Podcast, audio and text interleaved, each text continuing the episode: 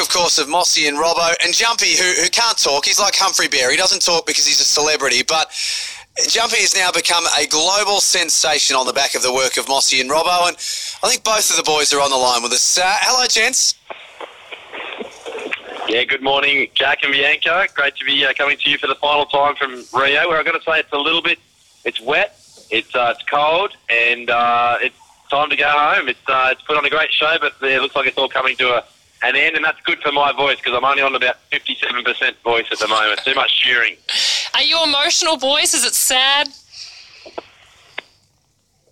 Uh, yeah, I think um, Rio's delivered every single type of emotion that I could ever imagine. Uh, yeah, jubilation, feeling depressed at times, wanting out, and uh, also just uh, feeling pretty average. And right now, as Robbo said, we're, we're, we've hit the high, and now we're sort of slowly coming down. So you've got a sort of a pretty good uh, point of the uh, of the tour. We're uh, we're heading home tomorrow, so that'll be probably even a little bit sadder, but also the joy of getting back to uh, back back to Australia where the sewerage isn't open and uh, yeah, everyone speaks English, which is, makes us a bit more comfortable.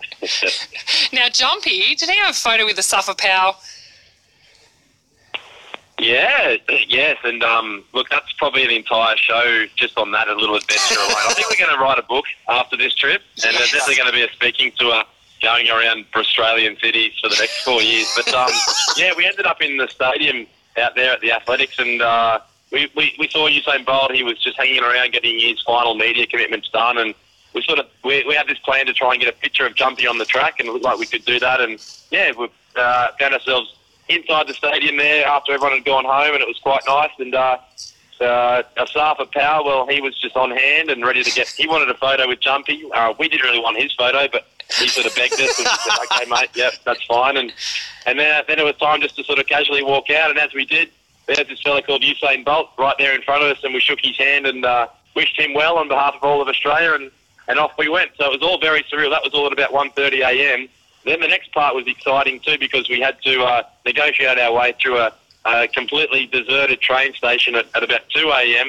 Uh, and luckily we got away unscathed that night. Again, I think because we had Jumpy with us as, as the bodyguard, he confuses anyone that's going to cause us any potential harm, and they're scratching their head long before they can uh, actually do any damage. So no, it's been it's been exciting, and uh, and today Jumpy found himself in the arms of the the winner of the men's marathon. No sooner had uh, had he been uh, you know celebrated his win, but uh, he found himself uh, the the the owner of Jumpy himself. So uh, Eliud Kipchoge, who's an absolute legend of distance running around the world, the Kenyan, he now has a uh, a full version of Jumpy to take back to his village. I'm sure it's going to be a big hit. Now, there's an awesome photo up on your Twitter of you guys with a few jumpies. There's not just one at the marathon. How good was that today? Yeah, it looks fantastic. I mean, we make no secret at all. We, we've been here cheering on many of our friends, and today we're cheering on a really, really good mate from our hometown in Newcastle, Scott Westcott, who finally gets his uh, Olympic glory at, at the age of 40, almost 41. And we got out there to, there's a, a nice little spot on the course where the athletes do a 10 kilometre loop, and I think it's about 15, 25, and 35 Ks.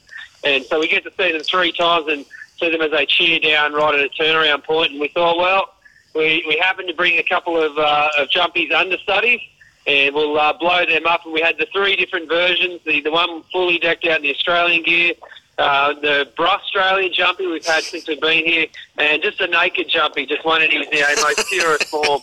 And uh, yeah, put those three on. He was able to spend two loops, all three of them, and then uh, eventually a security come across and said, look, they're on the field of play. um, and uh, look, we had a bit of a laugh with them, and in the end, they wanted photos with jumpies. So it was uh, all a bit of uh, bit of good fun. So we had had an absolute ball out there, and, and part of uh, having jumpy as well is to throw him up in the air, get get on the uh, the TV so our our friends and our kids back home can uh, get their own little bit of a the, the Mossy and Robbo experience as well. Now, how did the Aussie boys go? Look, they went well. Bianca, um, Liam Adams in particular, now he was on debut. He's from uh, Essendon Athletics Club, and he was the, the best of the three Aussies. And look, they all had much slower times than, than what they're capable of and, and what they probably expected. And it was a flat course, it, but it was just so hot. You know, it wasn't. They had a cloudy day today, but it's just very, very muggy. And I think probably a, a trickier course as well. And probably the last seven k very twisty and turny, right when you don't need that in terms of your concentration. So I think they all probably lost a little bit of time in that last section, but Liam was the pick. He came in in, in uh, 15th place in the end, which was fantastic, and uh, he ran a 216, which was great. And uh, Michael Shelley, he was 47th with a 218, and then our boy Scotty Westcott, I think he ended up 81st. At one point, he was 120th, the under 110, and then under the 100th, and he was 81st in the end with a 222. And uh, I, we got to catch up with the boys at the finish, and Scott in particular, you know, he's just looking around almost just like a, a kid from the country. First look at a big a big supermarket, a big uh, shop, you know, shopping centre, and he just was looking up, marvelling at where he was and what he had achieved. And yeah, he was pinching himself to be there, and it was it was great to, to share that for us. It was probably yeah, that's probably the climax of our whole Olympic experience to see him there, and yeah, look, a, a real thrill.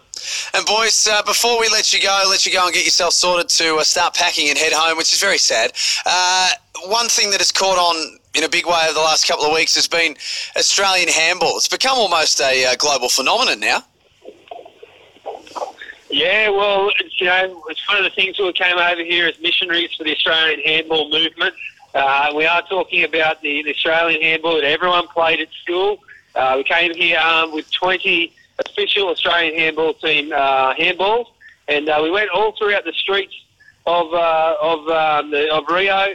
In particular, we, we planted the seed at uh, Christ the Redeemer and Sugarloaf Mountain, where we, we played uh, some demonstration handball. We had some crowds, and this is all true. Um, we, I am being serious for once. Uh, and yeah, all the way out throughout um, the, the, nation. And an interesting thing as well, we, we bumped into any Australians. We just said, we just literally had the ball and we said, what would you do if we did this? Bounced the ball at them, and uh, 99% of people straight away started playing handball. They, they ripped off their backpacks and they came back down and got jiggling and between the legs. Between the legs, we had um, kookaburras. We had all these athletes doing it. Sensational. Then this afternoon, how's this? We're walking from uh, the Sampadoria where the um, the the end of the marathon was, where the Carnivale is walking through some back streets, and I have to admit it was pretty pretty dicey there as well, heading towards uh, a train station. And there were kids literally playing a version of cricket. Yep. So someone had come over here many years ago, a cricket missionary, had planted the seed, mm-hmm. and in the, the back streets, actually, it was like uh, a Trevor Chappell uh, game of cricket, underarm. all underarm and sweeping with a literally a fence paling. Um, Robbo got out there and, and bowled a ball to them and showed them how to play. So we are furthering uh, cricket, so we're expecting them in the next T20 Cup here as well. Uh, and we actually got through that section un- unscathed as well. So a bit like Jumpy, using our own skills, our own sports, the cultural exchange was able to uh, get us home alive, so to speak. And they ended up with the handball, and we taught them how to play handball as well. So, look, I'm expecting in the next uh, 8, 12 years, we're going to see a, a whole range of Brazilian, Australian handballers coming through. Let's just call them Australian handballers, and uh, yeah, very, very exciting times. now, I was a bit concerned, boys, because when the nine athletes uh, had their accreditation taken off them for sneaking into events, and Kitty Chillers come out now and said, no, they didn't do the wrong thing, but someone did do the wrong thing. Were you boys the one changing all of their accreditation?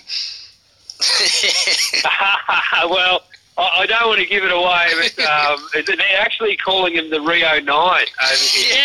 um, and true, true story. We actually spoke to someone who bailed them out. Um, and I've lost my track of thought there. Yeah, the Rio Rio night. We didn't do it. We you didn't do it. That's what I want to know. May not have been jumpy. It may or may not have been jumpy.